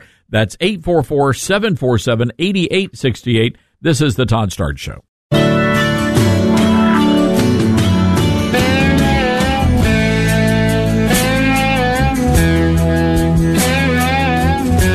Right, folks, welcome back to the Todd Starnes radio program. Happy to have you with us on this open line Friday edition of the show. And let's get to the phones 844 747 8868. Let's go to Jerry in Milwaukee. Uh, Jerry, welcome. You're on the program. What's on your mind? Yeah, um, I have to disagree with you on, on this. You know, I, I basically agreed with you the last time about the coaches who doing the baptism because it wasn't official. It, you know, it w- wasn't done officially. But you you can't have Bible verses or like a cross in a public school classroom because the teacher's acting as an agent of the government. That's what they are, and students have the free exercise rights not to have an agent of the government to try to have them become a certain religion. I mean, most people would agree if there were like it's like an Islamic Quran verse on a wall, and an Islamic crescent in the classroom. Most of your you people, most Christians would agree to that. You people. That would be wrong.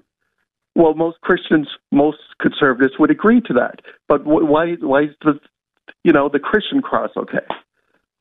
Well, the teacher is allowed to, the, the Department of Education says that the teacher can display those things in the classroom and that according to their regulations, the teacher's religious rights do not end at the schoolhouse door.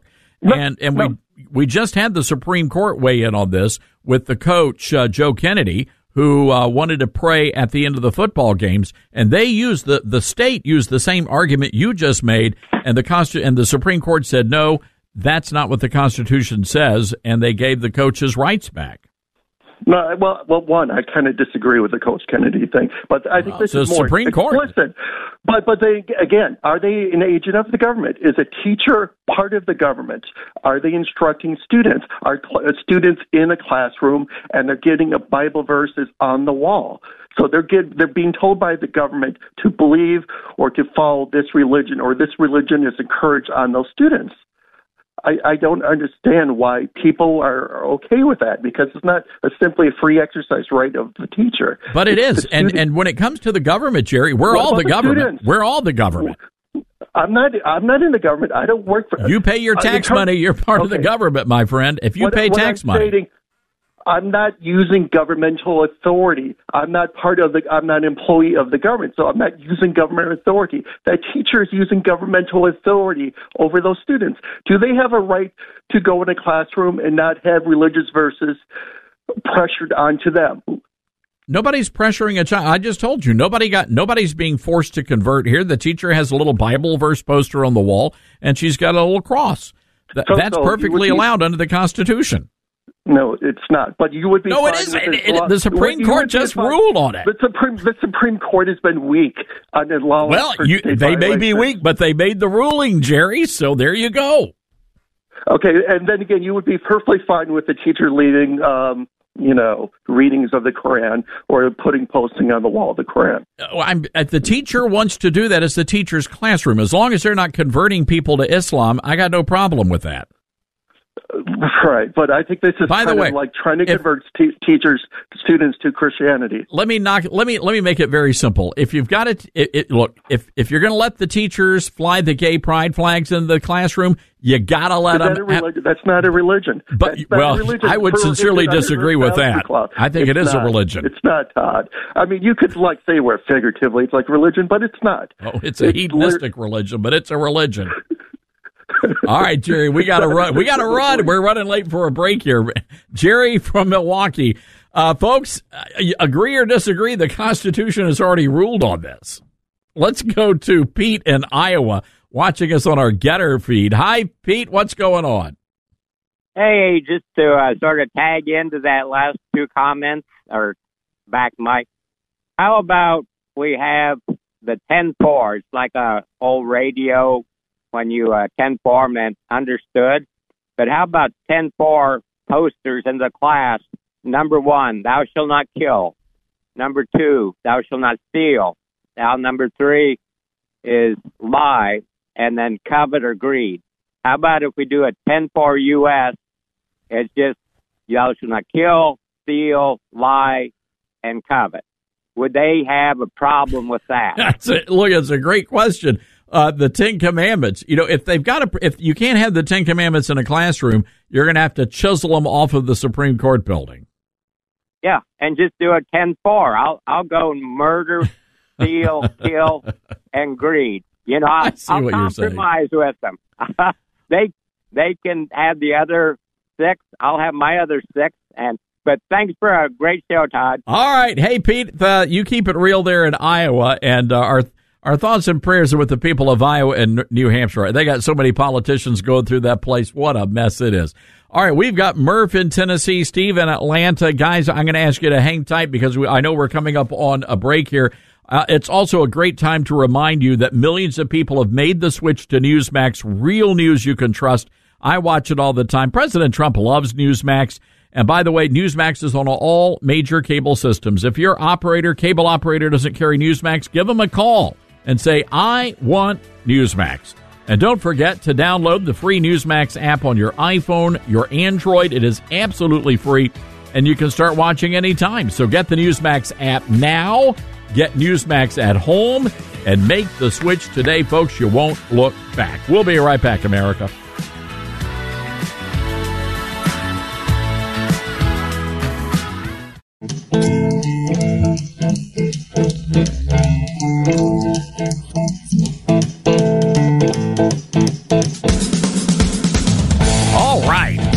It is Friday. Are you guys having a good time today? We are rocking and rolling, America. 844 747 8868. Real quick, let's go to Murph in Appling, Tennessee, listening to us on the Mighty 990. Now, Murph, you used to be a school teacher, history teacher. Yes, sir. American government taught it for 22 years. And then um, food for thought for the last uh, commentary. the Constitution says Congress shall make no law. Okay? unless somebody can correct this, at one time, all 48 state constitutions required the day, the uh, school day to open with prayer. That was written in every state constitution at one time. And then the Warren Court comes along and negates all that for some absurd reason that the state, whatever the state is, is, you know, forcing, is expressing religion on kiddos. But Congress, to the best of my knowledge and my study, never made a law that required public schools to have prayer or Bible reading. It's a state issue, and it should have stayed there.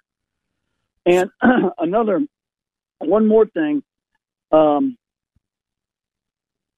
Justice Story, a legendary member of the United States Supreme Court at one time, made a, a, um, uh, it may have been a dissension or it may have been a majority opinion of the First Amendment, stating that the First Amendment, in his quote unquote, not exactly paraphrased or paraphrased his writings, the First Amendment was there to protect the promotion of Christian and Judeo values because that's what a republic is established upon. It's not established upon Mohammedism, it's not established upon Buddhism or Taoism right. or any other Eastern religion. And that was his specific statement to promote Judeo Christian values. Madison said the same thing, and Johnny Adams said the same thing, and so did Washington. It's all over their writing. So, food for thought, boys. Food for thought. Murph, it's great food. You fed us a buffet today, and uh, we appreciate you. Thanks for thanks for phoning in our good friend Murph from Appling, Tennessee. I want to go right away to the Patriot Mobile Newsmaker line. Great to have our good friend, pastor of the First Baptist Church in Dallas, Texas, Dr. Robert Jeffress, with us. A brand new book out. And folks, I have every single one of his books. This one is called The 10 How to Live and Love in a World That Has Lost Its Way. Dr. Jeffress, good to have you with us today. Great to be back with you, Todd. Well, before we get into the book, um, I, I, wanted to, to get you to weigh in on the chaos of the day, and the chaos happens to be within the church itself. And we've been following the back and forth between Dr. Al Mohler over at South uh, Southern Seminary and Andy Stanley. Uh, what's going on there? Is this something that we should be concerned about, or is this just a megachurch conflict that we should just ignore? No, I think we ought to be concerned about it. And look, Andy Stanley is a gifted communicator. Uh, when I was youth minister here at First Baptist Dallas, he was the teacher of our college department, and he packed people in because of his clear teaching of Scripture. Unfortunately, he has issued a muddled message in what he's doing right now. On one hand, he articulates a very biblical view of marriage and of sexuality. Sex is between a man and a woman in a marriage relationship, and to be a Christ follower, you have to embrace that. And yet, at the same time he's saying that, he's also having this conferences at his church to help parents of children who are showing same sex interest and tendencies. And among the speakers he has there is a homosexual couple, two men who are openly engaged in a homosexual relationship. And he refers to them as Christ followers trying to give advice uh, to parents about how to deal with their children.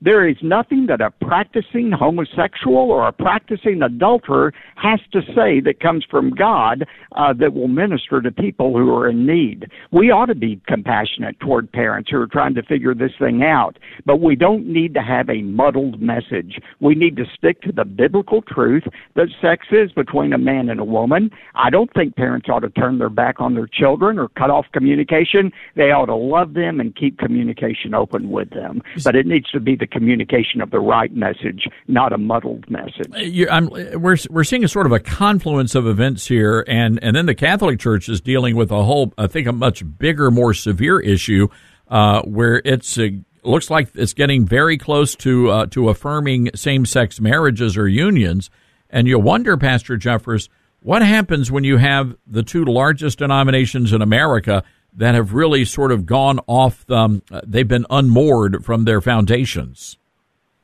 Well, I think, you know, it's the case. Jesus said, as Christ followers, we need to be salt and light salt is what prevented the decay of meat and it uh, delayed the decay of meat. But Jesus said if salt becomes saltless, loses its tastiness, its tartness, it's good for nothing. And I think this is a misguided attempt by churches to minister to people. They think, well, if we adopt their values, we can minister to them better. No, Christians are never called to become like the world. We're to try to transform the world to be like Jesus Christ. And we never do that by compromising our message. The, let's let's talk about this new book because it it does seem like the world has lost its way and you know topsy turvy. I think is a way some people describe it. Tell us about the book and what's the focus. Yeah, well, the book is called The Ten. It's a fresh look at the Ten Commandments. And Todd, no, none of your listeners would disagree with the idea that we have lost our way. And uh, I think about back in 1863, in the middle of the Civil War, Abraham Lincoln issued his first proclamation for a day of repentance and prayer. And in that written proclamation, he asked the question, why is our nation being torn apart? And he answered his own question. He said, Because we have forgotten God. That was true 160 years ago. It's true today. Uh, the problem is we think our way of living is better than God's way. In my new book, The Ten, it's really a fresh look at the 3,500 year old Ten Commandments and why they are applicable today and why they really are the best way to live. We, we just had a we just had a story out of uh, Indiana where a teacher was ordered to remove um, a Bible verse from her classroom wall from the Old Testament book of Jeremiah. And uh, it, it, you know, we, we had some callers pointing out, well, okay, what about the Ten Commandments? Is that is that going to get the Evo next? I mean, This is sort of well, it already beliefs. got the heave ho. It got the heave ho in 1980 in Stone versus Graham, in which the uh, Supreme Court said it dealt with a, the case dealt with displaying the Ten Commandments in Kentucky schools, not teaching them, just displaying them. And in Stone versus Graham, the Supreme Court said, no, you can't post them because, quote, if posted copies of the Ten Commandments are to have their desired effect, it might cause school children to read, venerate, and perhaps obey the commandments, and this is not a permissible objective under the Establishment Clause. I mean, have you heard anything so Looney Tunes? We can't post the commandments because kids might actually obey them. I think with all of this uh, legitimate concern about school chil- uh, shootings that are going on. Uh, wouldn't it help maybe if we could put back up the words on the uh, classroom walls, "Thou shalt not ki"? Todd, I'm reminded of what God said to Hosea the prophet in Hosea 4 6. He said, Because you have forgotten me and my law, I will forget your children.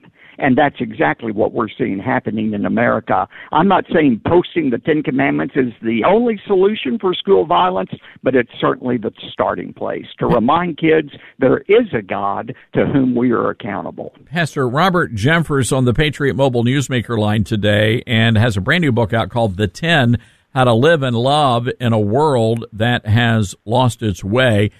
Pastor, I'm I'm curious about uh, church attendance here at First Baptist Dallas. So, so many churches around the nation, people really struggle to get back into the pews, and um, there's been a big issue with getting young people, especially, back into the church.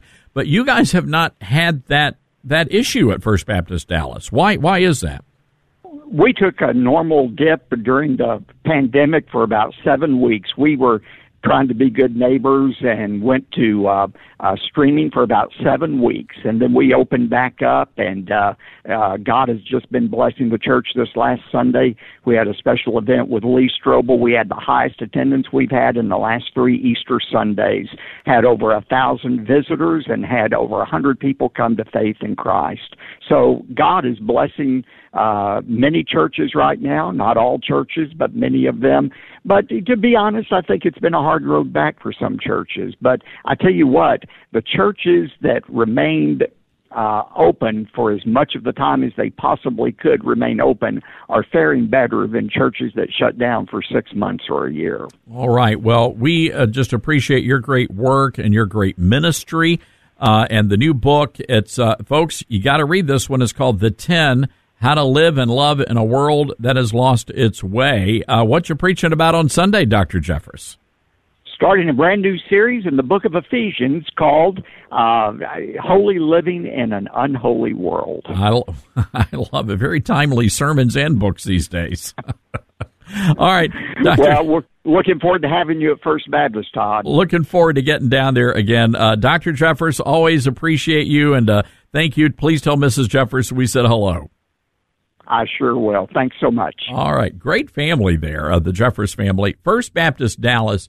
And uh, folks, if you're in the Dallas, Texas area, you got to go. It's one of the sweetest, kindest churches. Uh, just good, good people. And Pastor Jeffress, if you haven't heard him preach before, you don't know what you're missing. Uh, it's it's pretty powerful. By the way, if you want to get a copy of the book, go to our live show blog. We have links there. Uh, you can also go to Pastor Jeffress's uh, site, ptv.org. That's ptv.org, and uh, you'll be able to get a copy of the book there.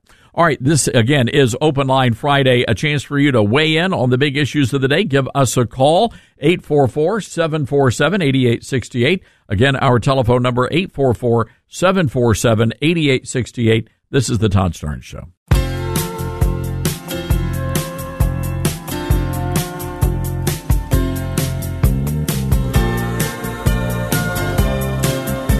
All right, welcome back, ladies and gentlemen, to the Todd Starnes radio program. Don't forget our radiothon. We want to finish strong. We want to finish with um, with a big number. Uh, we'll take five thousand dollars for our first week, but if we, but I think we can make it to ten.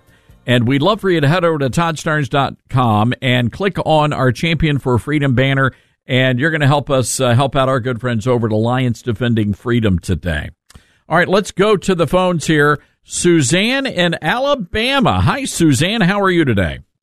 I'm well, Todd. Hope you're doing well. I'm praying about that foot too. Oh, sweet. You know, the my slippers help. I'm going to be honest with you, but uh, I'm ready to I'm ready to get fixed. Great, great. Well, we are too. We want you well. Um, I just wanted to comment about this whole situation in the Vigo County. Um, I'm very disappointed that they caved to this out of town FFRF um, group. And it's obvious to me, I was looking at your website, they don't understand what education is, what the process of education is. These parents in this community have entrusted these children under the tutelage of this teacher. All teachers have a source of inspiration, whether it's in Christ or or something else.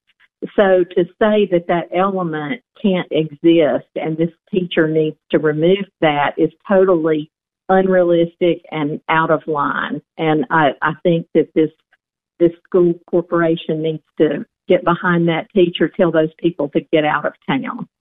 Suzanne, I'm with you, and I know they've attacked um, several folks there in Alabama. Most recently, uh, Auburn University with Coach Hugh Oh, Freeze. Uh, so, so I, I think if if we can start standing up and getting out, and you don't have to be mean and nasty about it, just get up and show up. I think we're going to be able to push back, and, and I think that's why these elected leaders they need to know that we're going to have their back on this stuff. Absolutely. All right. Well, Suzanne, thank you for that call and thank you for listening. And let's go to Atlanta. Steve on the line. Hi, Steve. What's on your mind today? Hey, Todd. Well, two quick points, then my main point about impeachment, if you will indulge me. Okay, so number one, thank you for standing up unapologetically against what I call female impersonators. Okay. Number two, it's really a shame when we have people like Obama and Bill Clinton and Andy Stanley. I'm not saying he's like them, but they're they're good orators, they're good speakers, they're convincing, but for the wrong message. They're promoting the wrong message. Now, what I really called up about is impeachment of Biden about the border. These offenses were done in office. That's unequivocal. Un you can't you can't argue against it. So this should have been the impeachment a year and a half ago. I've called uh, my own congressman. I've called uh, Comer, the head of the Ways and Means. I've called Jim Jordan's office more than once, and I hope some others out there, perhaps yourself, would be would would do the same sorts of things, which is promote the uh, within the next couple of weeks, because we don't need an impeachment inquiry. We already have all the data we need on the increased fentanyl deaths, the human trafficking, the child trafficking, the dead bodies strewn all across northern Mexico and, and in the southwestern United States, all at the feet of Joe Biden since he took office, not this clown show that is going to be obfuscated, delayed, and, and, and, and whatever uh, by the left as the impeachment inquiry, which is now ongoing, continues to go on, and it, it won't stop until it's too late. But with the impeachment, everybody says, well, the Senate won't get rid of him. That's not the point. The point is to expose him by impeachment so that the media can't ignore it. The impeachment is a big enough deal that the media will have to cover it, getting to millions more Americans than would otherwise have been reached by these crimes and treason by the Biden administration at the southern border. All right, let me jump That's in here. The yeah, main point. No, it, it, it's it's really the only point right now, Steve. And uh, Newsmax a little while ago, I was watching uh, Newsmax during the break. Uh, they've got up to 600 illegals that are now being shipped up to New York City every single day. And that and and you better believe that the locals there in New York, we've already seen this happen on Staten Island, in Chicago. We've seen the outrage in Chicago. I think this is the perfect storm to bring that specific issue to the floor because you are right. The president has a constitutional obligation to protect our borders. And he is not doing that. And, and that's the issue. We don't need an inquiry. We don't need any hearings. As, to your point, Steve, we have all the evidence we need right there at the border and across the border. So uh, it's it's a great idea. It's a great thought, and let's hope the new Speaker of the House, whoever that person may be, is going to actually take all this stuff seriously. I don't know about you. I'm tired of the hearings. I really am. I'm just tired of it all, and it's time for some action. And we got to get moving on this. Steve, appreciate the call, and uh, thank you for for listening to the program today. Uh, folks, just a reminder head over to the website, toddstarnes.com. We've got the free podcast for you, and we also have the free newsletter. And you can also pre order a copy of my new book. You can do that at Amazon, Barnes Noble, wherever you get your book. It's called Twilight's Last Gleaming Can America Be Saved? And I'm really excited for you to read this book. It'll officially be out in March. So uh, we've got a lot, a lot to look forward to. We're going to be hitting the road with a big, big book signing and a book tour uh, during uh, 2024. It's going to be a crazy 2024 uh, with the book coming out and, of course, the presidential election. All right, folks, that is going to wrap it up. I, just again, thank you so much for the great work you're doing with our Radiothon, Alliance Defending Freedom. All this weekend, you can go to the website and you can make a donation at toddstarnes.com. And don't forget, uh, wow, we've got, uh, geez, the podcast coming out in a matter of moments. Our newsletter going to be coming out as well. Want to thank our great team here in Memphis at our flagship station. You folks have a great Friday, and whatever you do, be sure to go to church this weekend.